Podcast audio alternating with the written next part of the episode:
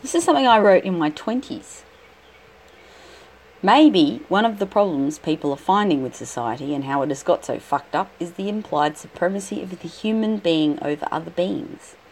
I mean, when faced with our brutality, stupidity, apathy, greed and malevolence, it doesn't naturally follow that we'd feel like we're better than any of the animals we eat, keep, ride, work or command.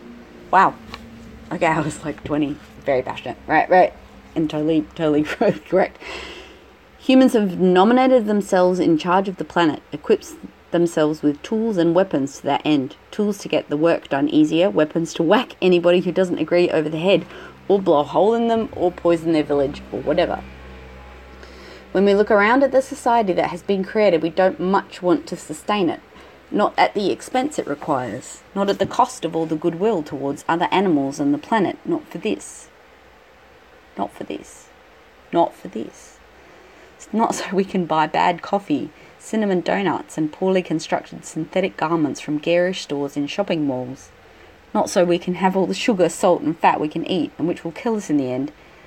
Not so we can sustain a freedom to smoke, to drink, to drive when all these habits are costing us days of our lives, hours we might have spent with our families or feeling the breeze through our hair or walking to the top of a hill to see the view from up there. It's not that we don't see things that are really worth living for. It's that very few of those things seem able to survive human society as it is now.